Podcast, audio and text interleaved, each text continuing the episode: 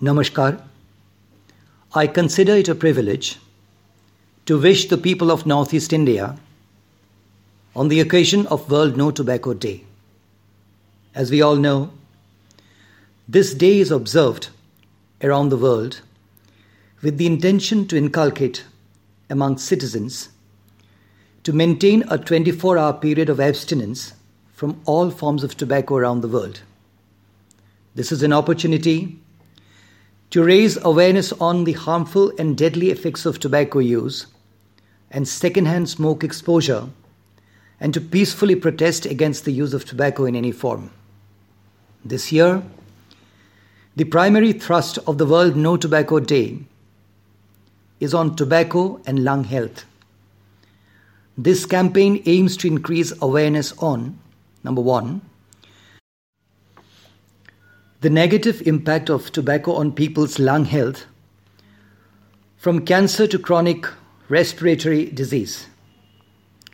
The fundamental role which our lungs play in the general health and well being of people. The campaign would also aim to serve as a call to action, advocating for effective policies to reduce tobacco consumption and engaging stakeholders across multiple sectors in the field of tobacco control.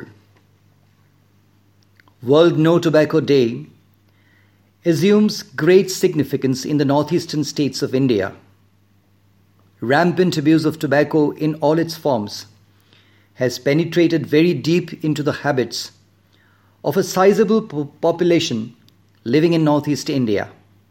The affluent or the economically challenged have been hit equally by the curse of tobacco, which today has shaken the very fabric of healthy society in northeast India. Tobacco smoking has been the primary cause of lung cancer, which is responsible for innumerable deaths in the northeastern states. Second-hand smoke exposure at home or in the workplace also increases the risk of lung cancer. Let us realize that quitting smoking or tobacco in any form reduces the risk of cancer. Risk of lung cancer falls to about half in the case of a non smoker.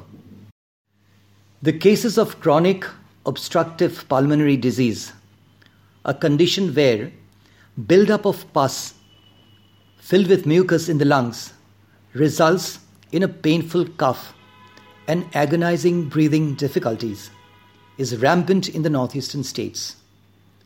The risk of developing this condition, which is called COPD, is particularly high among the youngsters who start smoking at an early age. This is alarming to witness the growing causes of asthma which restricts activity and contributes to disability. We need to act towards early smoking cessation, which is the most effective treatment for COPD and impairing asthma symptoms.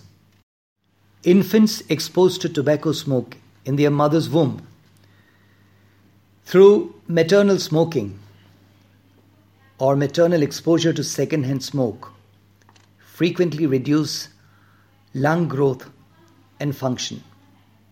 Young children exposed to secondhand smoke are at the risk of the onset and exacerbation of asthma, pneumonia, and bronchitis, and frequent lower respiratory infections. Many children in the Northeast below the age of five die every year due to infections caused by secondhand smoke. Tuberculosis damages the lungs and reduces lung function, which is further exacerbated by tobacco smoking. People who smoke are twice as likely to fall ill with tuberculosis. Air pollution again is another factor. Tobacco smoke in every is a very dangerous form of indoor pollution. It contains over 7,000 harmful chemicals, 69 of which are known to cause cancer. Though smoke may be invisible after some time, its harmful effects can linger in the air for up to five hours, putting those exposed to numerous health risks. It is sad that knowledge among large sections of general public, and particularly among smokers, on the implications for the health of people from tobacco use and secondhand smoke exposure is very low.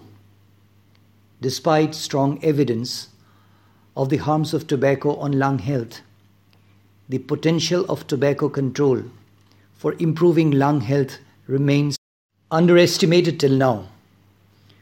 In order to achieve the Sustainable Development Goal target of a one third reduction in non communicable disease, premature mortality by 2030, tobacco control must be priority for all state governments, communities, social groups, and individuals.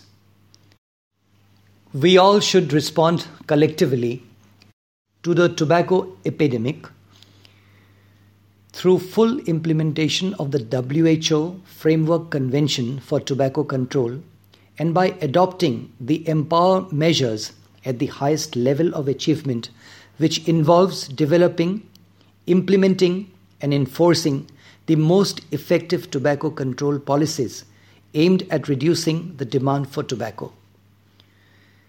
Stakeholders in the society, leaders, parents, religious preachers, members of the community, and the ensuing generation come.